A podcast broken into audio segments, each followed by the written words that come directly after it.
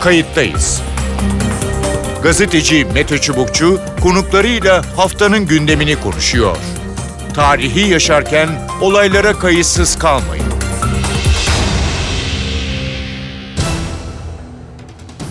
İyi günler bir kayıttayız programıyla daha karşınızdayız. Tarihe ışık tutmak ve olan biteni anlamak için önümüzdeki dakikalarda sizlerle birlikte olacağız. Ben Mete Çubukçu, editörümüz Sevan Kazancı. Viral hastalıklar tırmanışa geçti. Hastanelerde yoğunluk arttı. Özellikle çocuk ve 65 yaş üzeri kişilerde risk yüksek. Uzmanlar Mart sonuna kadar influenza, RSV ve COVID enfeksiyonlarının sıklıkça görülebileceği uyarısında bulunuyor. Kayıttayız da bu hafta üçlü enfeksiyondan nasıl korunmamız gerektiğini, hasta kişilerin tedavi sürecini konuşacağız. İki konuğumuz olacak. Kayıttayız'ın konuğu Profesör Derya Unutmaz. Derya Unutmaz, Amerikan Jack Derya Unutmaz, Amerikan Jackson Laboratuvarı İmmünoloji uzmanlarından. Hoş geldiniz programımıza. Hoş bulduk. Nasılsınız? Çok teşekkür ediyorum. Ee, uzun bir aradan sonra e, özellikle e, Covid konusunda e, artık sadece Covid mi e, yoksa influenza mı yoksa e, RSV dedikleri başka bir e, durum mu? E, her şey birbirine sanki biraz karışmış gibi. E, öyle mi acaba yoksa ayrılıyor mu bütün bu saydıklarımız? E, aslında öyle. E, bir yerde üç e, farklı enfeksiyon bir araya geldi. E, şundan dolayı oldu. E, tabii ki COVID hala devam ediyor. E, gerçi bir, bir buçuk yıl önceki etkisini çok kaybetti. E, toplumda belli bir bağışıklık oldu ama e, COVID virüsü de yeni varyantlar oluşturmaya devam ettiği için e, yine de enfekte edebiliyor, insanları hasta edebiliyor. Sadece çok ağır hastalık e, e çok fazla olmuyor. E, fakat e, aynı zamanda son iki yıldır biliyorsunuz hepimiz e, maskelerle dolaştık e, ve geçen yıl hatta ondan önceki yıl e, pek e, grip e, salgını olmadı, üst solunum yolu salgınları olmadı. Çocuklar okullara gitmediği için onlarda e, bu virüsler yayılmadılar. E, bir yerde e, borçlandık gibi düşünebiliriz. Çünkü hı. E, araya bir iki yıl girdiği zaman e, bu her yıl karşılaştığımız virüsleri bağışıklık sistemimiz unutmaya başlıyor. Hı hı. E, onun da bir, bir hafızası var. E, hepsi bir anda tabii maskeler çıktı artık normal hayatımıza döndü. E, bunların e, daha başka virüsler de var. Adenovirüs var. E, yine üst solunum yolu enfeksiyonu yapan e, soğuk algınlığı virüsleri var. Hepsi bir anda geri döndüler diyelim. E, aynı zamanda da Covid devam ediyordu tabii. Hı hı. E, bu bakımdan sadece Türkiye değil e, dünyanın birçok ülkesinde e, çoğu insan hasta şu anda. E, peki e, yani ilk alınacak tedbir biraz daha e, ne bileyim maskeye dönmek mi belki tamamıyla olmasa bile belli e, mekanlarda e, ya da e, ne öneriyorsunuz? Şöyle, e, COVID için tabii ki e, herkesin aşısının tam olmasını öncelikle öneriyorum. E, tam aşı demek işte e, üç tane en az e, Biontech aşısı olmuş olmak demek. Hı hı. E, veyahut da işte iki Biontech olduğunuz bir COVID geçirdiniz o da tam sayılabilir. E, grip için de yine 50 yaş üzeri 65 yaş üzerindeki kişilerin e, aşı olması ama gerçi artık o, o noktayı geçmiş durumdayız. Ee, onun dışında e, çok fazla yapılabilecek bir şey yok. Ee, sadece e, özellikle e, bu virüslerin e, çok daha fazla e, etki ettiği e, belli gruplar var. E, bunların başında tabii ki yaşlı, daha yaşlı gruplar geliyor. E, gerçi çok yaşlı sayılmasa da e, 65 yaş üzeri diyoruz ama belki daha e, yaşlı kişiler e, bu virüslere karşı bağışıklıkları e, biraz daha zayıf oluyor. Onların e, özellikle korunmaya devam etmesi veyahut da bağışıklık sistemi bastırılmış ilaçlar kullanan kişiler e, gibi grupların e, maske takmasında çok büyük bir fayda var. E, özellikle kalabalık ortamlarda. E, diğer kişilerin e, bence e, dediğim gibi yani bu, bu borç bir şekilde ödenecek e, bir miktar virüslerle karşılaşmak çok e, büyük bir sorun olmuyor. Bir birkaç hafta maalesef hasta oluyorsunuz. Bir de e, yeni doğmuş bebekler e, e, 6 aylıktan daha e, küçük bebekler de önemli bir e, sorun var. Bu da e, RSV virüsü daha çok. E, onlarda e, oldukça ağır geçebiliyor e, bu virüs. e, şu anki. E, onların da korunmasında e, fayda var diye düşünüyorum. Hı hı. E, şimdi genelde şikayetlerde e, yani e, üç aşağı beş yukarı belki belirtiler herhalde birbirine de benzedi e, gibi. E, uzun sürdüğü, e, geçmediği rahatsızlığın yani insanların işte bu efendim kırgınlık, baş ağrısı, e, halsizlik, ateş olmasa bile e, keyifsizlik vesaire gibi e, şikayetlerinin e, sanki eski göre daha uzun sürdüğü e, söylenmekte. Ne dersiniz? E, doğru. E, bu e, sadece COVID için değil aslında COVID dışındakiler özellikle e, virüsü veya diğer solunum virüsleri normalden daha fazla. Eskiden e, şöyle bir e, şaka da vardı. İşte e, grip olduğunuz zaman e, normalde bir hafta sürer, tedavide 7 günde geçer diye e, çok fazla tedavi etkisi olmadığı için. Ama e, şimdi bir haftayı kesinlikle geçiyor. Ben kendimden de söyleyebilirim. E, Covid olmadığını bildiğim halde 3 hafta e, sürdü. Öksürük özellikle çok devam ediyor. E, Ekim ayında olmuştum. E, bu çok e, yaygın şu anda. E, bence bunun e, iki sebebi olabilir. Bir tanesi şu anda var olan e, varyant virüsler, grip virüsü olsun diğer virüsler biraz daha bu yöne doğru e, bir enfeksiyon yapıyor olabilirler. E, ama bence daha olasılığı olan e, diğer bir e, teori diyelim hipotezde e, dediğim gibi 2-3 yıldır bu virüslerle karşılaşmadığımız için e, bağışıklığımızın hafızası bir miktar kaybolmuş durumda ve sanki yeni bir virüs görmüş gibi e, davranmaya başlıyoruz bir süre sonra. Bu bakımdan bu virüsleri kontrol etmek e, biraz daha uzun e, sürebiliyor e, diye düşünüyoruz. Tabii bunun elimizde çok kanıtı yok şu anda ama dediğiniz kesinlikle doğru. Peki bu yani belli ki hani sonuçta hani normal demeyeyim ama beklenen bir e, gelişme. Peki bu böyle devam edecek mi yoksa e, belki bir alt varyantlar hepsinin influenza'nın ya da işte e, Covid'in ki çıkıyor onlar. E, onların çıkmasıyla e, daha negatif ya da belki biraz daha pozitif e, olabilir mi? Ne dersiniz?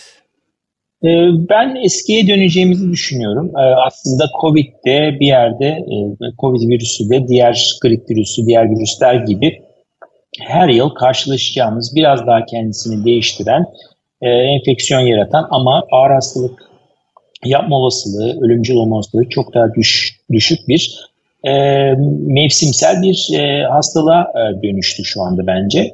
E, evet e, yeni varyantlar çıkıyor. En son COVID'in XBB 1.5 adlı varyantı var. Çok bulaşıcı ama e, örneğin e, Amerika'da şu anda e, enfekte olanların %85'i bu varyantla enfekte oluyor. E, hastanelerde, yatışlarda ciddi bir artış yok. E, ölümlerde önemli bir artış yok. E, çünkü e, her halükarda e, bağışıklık sisteminiz bu virüsü tanım, tanıyor artık. sadece sizde oluşan antikorlar ya da akıllı füzeler belli yerlere bağlanamadığı için virüs oradan kaçıyor, sınırları geçiyor ve sizde hastalık yaratıyor. Yani bir, bir, bir noktaya kadar gelebiliyor ama ilerleyemiyor. Yani akciğerlere inemiyor çünkü arkadaki askerler hemen bu virüsü ne kadar da kendisini değiştirirse tanıyor. Bu grip virüsü için de böyle. Ee, onun da her yıl aşısı değişiyor biliyorsunuz. Bazı yıllar biraz daha ağır, bazı yıllar biraz daha hafif geçiyor ama sıfır değil e, hiçbir zaman e, o ona karşı olan bağışıklığımız. Hı hı. E, bu bakımdan ben e, bundan sonra e, e, çok da e, ağır e, salgınlar olacağını düşünmüyorum. Virüsler ne kadar değiştirirse onların da değiştirebilecekleri belli bir limit var. Hı hı. Çünkü virüs bir şekilde e, vücuda girerken işte o kilidi açması lazım. Kendisini çok değiştirirse kilide bağlanamaz. Başka fonksiyonlarını yitirir. E, o dengeye epey yaklaştık diye düşünüyorum. Peki e, son sorum şu olacak. E, bir de yakından izliyoruz. E, Çin var. Çin'de değişik bir gelişme. Evet. Yani ilk baş, başta Çin yönetimi rejimi işte sıfır Covid politikası insanları neredeyse işte evleri hapsetti, zincirledi, işte çiviledi kapıları vesaire. Evet. Ee, ne kadar başarılı oldukları tartışılır. Daha sonra tabii insanlar bu politikaya protest e, karşı çıkınca ya da isyan edince tamamen açılma e, söz konusu oldu. E, nedir e, evet. sizin bilginiz? Yani orada yayılma oranı ya da evet. oradan dünyaya tekrar yayılma oranı çünkü e, Avrupa artık e, bazı ülkeler test istemeye de başladı. Hoş tabii Avrupa'nın büyük bir kısmı e, aşılı vesaire ama ne dersiniz? Burada bir risk var mı? E, şu anda yani potansiyel risk var ama şu anda bir risk gözükmüyor. Çin'deki durum e, çok farklı bir durum. E, orada aslında e, şu anda dolaşan varyantlar hatta bir eski varyantlar e, bulaşıyor. Günde 1-2 milyon insan enfekte oluyor. E, yaklaşık 9-10 bin kişinin hayatını kaybettiğinden bahsediliyor. E, bunun e, tek bir sebebi var. E, aynı biraz önce bahsettiğim gibi e, Çin'in toplumunda bağışıklık oluşmadığı için COVID virüsüne karşı bu sıfır Covid politikası yüzünden hı hı. E, bir anda açılınca e, tabii ki e, virüs e, çok güzel bir ortam buldu ve sanki e, çok az bağışıklığı olan bir yerde hızlı bir şekilde yayılmaya başladı. E, halbuki e, bir yıl önce söylemiştik yani bu sıfır Covid politikasının sürdürülebilir bir şey, bir, bir şey olduğu olmadı. Yani bu imkansız bir noktadaydı. Ama bu süreyi şöyle kullansalardı yani toplumun büyük çoğunluğunu özellikle iyi çalışan mRNA aşılarıyla aşılamış olsalardı ülkemizde olduğu gibi Avrupa'da Amerika'da olduğu gibi bence e, çok daha e, kontrollü bir şekilde e, açılabilirlerdi. Bunu yapmadılar. E, ne düşündüler bilmiyorum. Yani ilelebet bu virüsü dışarıda mı tutarız diye düşündüler. Bu mümkün değil zaten. E, insanlığın gördüğü en bulaşıcı virüs şu anda. Bence e, şöyle bir e, küçük bir risk var. E, onun için belki Avrupa ülkeleri biraz tedirginler. Bu kadar çok kişiye bu kadar çabuk yayılırsa belki çok farklı bir varyant çıkabilir düşüncesi var. Ben bu riski şu anda küçük görüyorum çünkü virüsün böyle bir şeye ihtiyacı yok. Varyantların çıkmasının sebebi toplumda bağışıklık olduğu için e, kaçmaya çalışıyor virüs. Onun için kendini devamlı değiştiriyor. Ama Çin'de e, böyle bir sorunu yok şu anda. E, tabii ki bu risk her zaman var. E, maalesef e, o toplumda işte e, bir iki ay içinde e, bağışık duruma gelecek ama çok büyük e, çok büyük insan kaybı olacak maalesef. Evet anladığımız kadarıyla e, herhalde bu kışı belki e, baharı da biraz böyle e, kırık e, işte influenza, grip Covid karışımı e, evet. rahatsızlıklarla e, geçireceğiz ama e, şu anda e, panikleyecek bir durumda yok anladığım kadarıyla. Yok, yok Peki. kesinlikle yok. Çok teşekkür ediyorum programımıza katıldığınız ve görüşlerinizi bize paylaştığınız için. Kayıttayızın konu Profesör Bülent Ertuğrul. Bülent Ertuğrul enfeksiyon hastalıkları uzmanı. Hoş geldiniz programımıza. Hoş bulduk Mete Bey, iyi yayınlar. E, ne dersiniz uzun süredir e, herkes hepimiz e, konuşuyoruz. Sizler e, yüz yüze karşılaşıyorsunuz. İnfluenza, RSV, e, Covid e, belki başka e, şeyler de vardır, isimler de vardır. Hepsi birbirine mi girdi? Belirtiler e, neler, tedaviler neler? E, ne dersiniz? Şimdi e, birincisi şu, iki, iki buçuk hatta şimdi artık üçüncü yılına girdik. Pandemi süresi boyunca hepimiz e, e, üst solunum yolları sadece COVID için değil, üst solunum yolu enfeksiyonlarının tüm tüm etkenlerine karşı ciddi bir koruma altındaydık. Yani maskelerimizi takıyorduk, e, işte bir sosyal mesafe ayarlaması hı hı. yapıyorduk, kalabalık ortamlara girmiyorduk, öğrenciler, çocuklar okullara gitmiyorlardı e, ve e, doğal olarak o virüslerle hiç karşılaşmadık. E, ve e, her sene normalde hasta olması gereken gruplar da hasta olmadılar. Örneğin Hı-hı. öğrenciler. E, buna bağlı olarak da e, bu e, duyarlı nüfusumuzda ciddi bir artış oldu. Hani normalde hasta oluyorlardı her sene belirli bir grup. Ondan sonra ona bağışıklı hale geliyorlardı. Ondan sonraki sene daha hafif bir biçimde e, infeksiyonlarını atlatıyorlardı.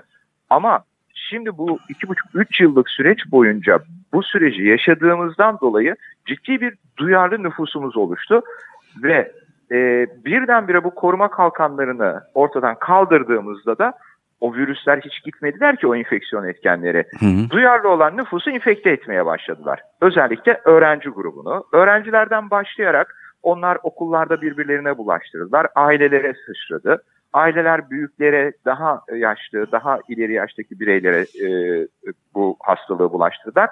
Ve bir ara gerçekten Kasım-Aralık dönemi boyunca e, bir sorunla karşılaştık. Hastaneler dolup taşmaya başladı. Bu üst solunum yolu enfeksiyonu olarak başlayıp e, daha sonra işte akciğerleri de tutan, pneumoniye dönüşen enfeksiyonlarla. Etkenlerimiz ne derseniz COVID-19 hiç gitmedi zaten. COVID-19 hep vardı. Hı hı. O da dahil olmak üzere influenza ciddi bir biçimde yüklendi. İnfluenza A ve B e, yani grip etkeni bildiğimiz. Onun dışında zaten hep bildiğimiz adenovirüs, respiratuar sinsitiyal virüs, rinovirüs gibi üst solunum yolu etkenleri de bunun içerisine ek- eklemlendi. Sonuç, sonuç ciddi bir hasta popülasyonu Hı hı. ve bir grup tabii ki ağır hastalık tablosu e, oluştuğundan dolayı özellikle ileri yaştakiler, bağışıklık yetmezliği bulunanlar o hep saydığımız risk grubu onlar hastaneye yatarak tedavi olmak zorunda kaldılar. E, klinik tablo olarak birbirlerinden çok ayırt edilemiyor ki bunlar. Yani evet bir griple belki bir nezleyi e, bazı klinik semptomlarla ayırt edebiliyoruz. İşte grip daha sistemik geçiyor, daha yüksek ateşli oluyor, Hı hı. kas eklem ağrıları oluyor veya e, nezle etkenleri rinovirüs gibi burun akıntısı, göz yaşarması, hapşırma, daha hafif ateşle e, ama gene de birbirinin içine geçiyor bu semptomlar. E, bunların ayırıcı tanısı için de yapmamız gerekli olan aslına bakarsanız bir laboratuvar testi. Hı hı. Hakikaten bunları yaptığımızda da şunu görmeye başladık. Yine COVID-19 belirli bir grubu oluşturuyordu. Benim kendi laboratuvarımdan örnek vereyim. %15'lik, 20'lik bir pozitiflik COVID-19'da hep vardı. Hı hı. Onun dışında %20-25'lik bir e, grup e, influenza'ydı. Hatta bu bazı dönemlerde böyle %40'a kadar çıktı. Influenza A ve B yani grip etkeni Grip. Hı. ve de diğer virüslerde işte %30 civarında e, oranı paylaşıyorlardı. E, bunları laboratuvar testleriyle ayırıcı tanısını yaparak hastaları tedavi etmeye çalıştık. Evet.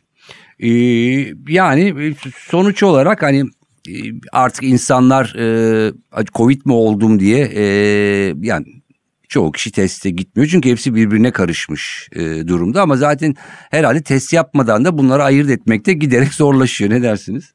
Tabii ki yani bunların için mutlaka test yapmak gerekiyor. Hatta e, siz de haber almışsınızdır zaten.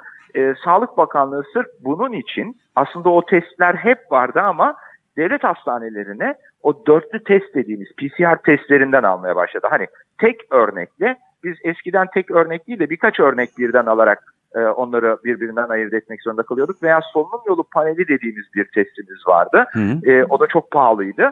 E, ama Sağlık Bakanlığı işte dörtlü test diye bir şey çıkarttı. E, böylece en sık görülen infeksiyon etkenlerini, üst solunum yolu etkenlerini içeren bir PCR testi.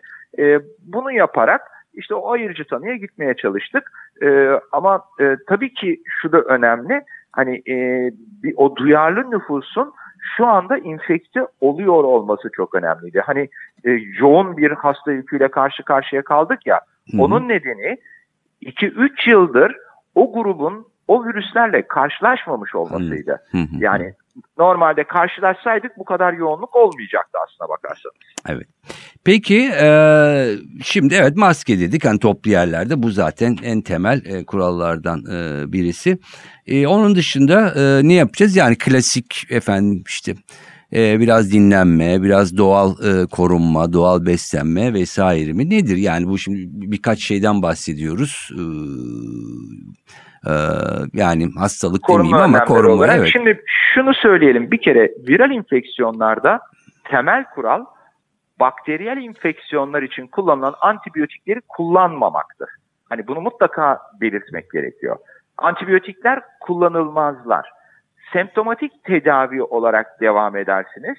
Yani ateşiniz varsa ateş düşürücüler alırsınız, bol bol sıvı alırsınız ve en önemlisi en önemlisi de en az 3-4 gün dinlenmektir. Şimdi o hep e, bize gelen yakınmalardan bir tanesi. Ya bitmeyen öksürüğüm var. Evet. Şimdi insanlar e, soğuk algınlığı veya e, grip benzeri semptomlar olduğu zaman da çalışmaya devam ediyorlar. Ve infeksiyon süresi uzamaya başlıyor. Enfeksiyon süresi uzadıkça da e, o solunum yollarındaki harabiyet artmaya devam ediyor.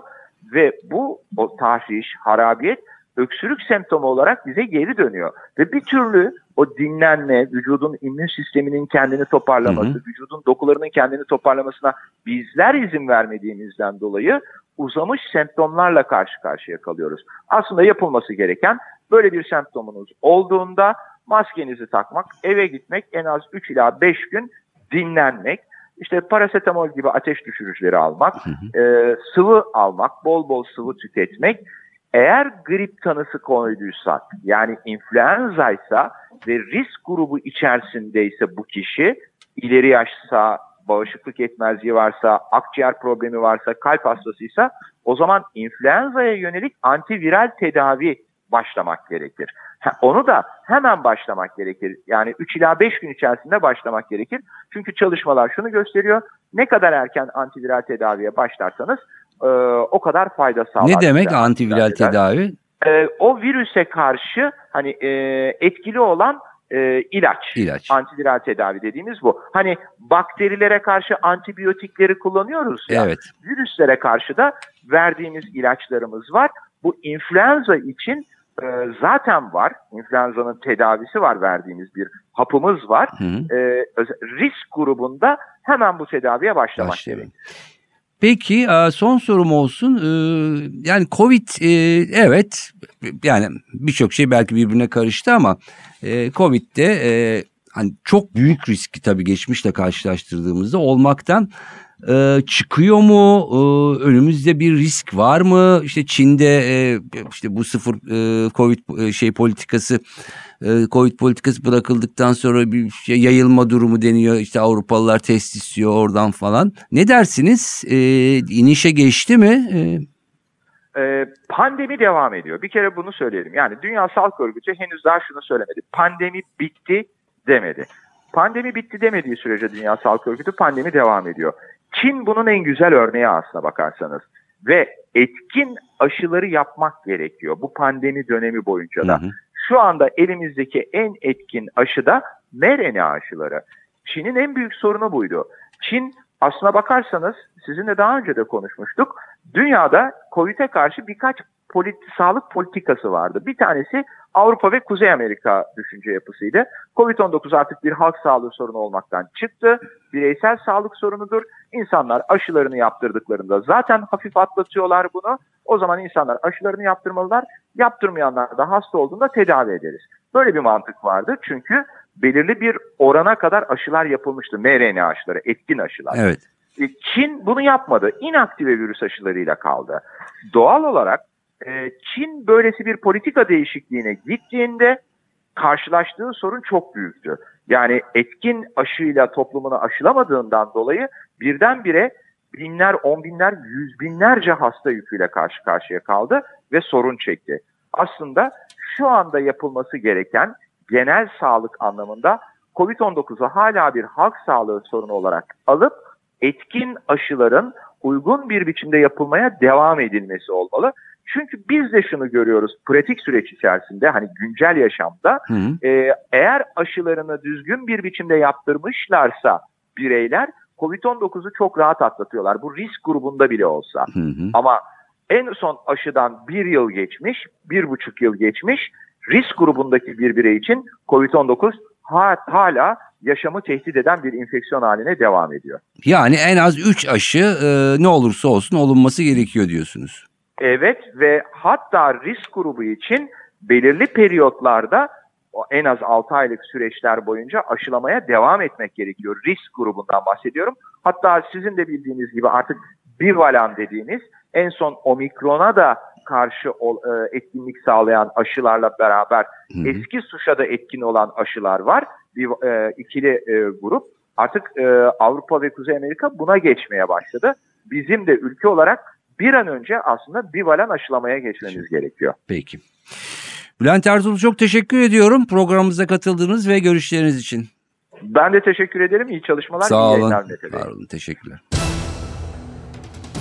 Evet görüşler e, böyle belli ki e, belli bir süre e, Mart'a, Nisan'a kadar ya da havaların durumuna kadar enfeksiyonlar e, yakamızı bırakmayacak gibi görünüyor ama tabii ki özellikle çocuklar ve 60-65 yaş üstü insanlar e, ve tabii ki e, sağlık sisteminde e, bozuklukları e, olan insanların da dikkatli olması gerekiyor. E, en temel şart toplu yerlerde maskenin e, kullanılması e, ve e, takılması gibi görünmekte. Ben Mete Çubukçu editörümüz Sevan Kazancı. Kayıttayız'dan bu haftalık bu kadar. Haftaya farklı bir konuda tekrar görüşmek üzere. Hoşçakalın. Gazeteci Mete Çubukçu ile kayıttayız sona erdi. Kaçırdığınız bölümleri podcast platformlarından dinleyebilirsiniz.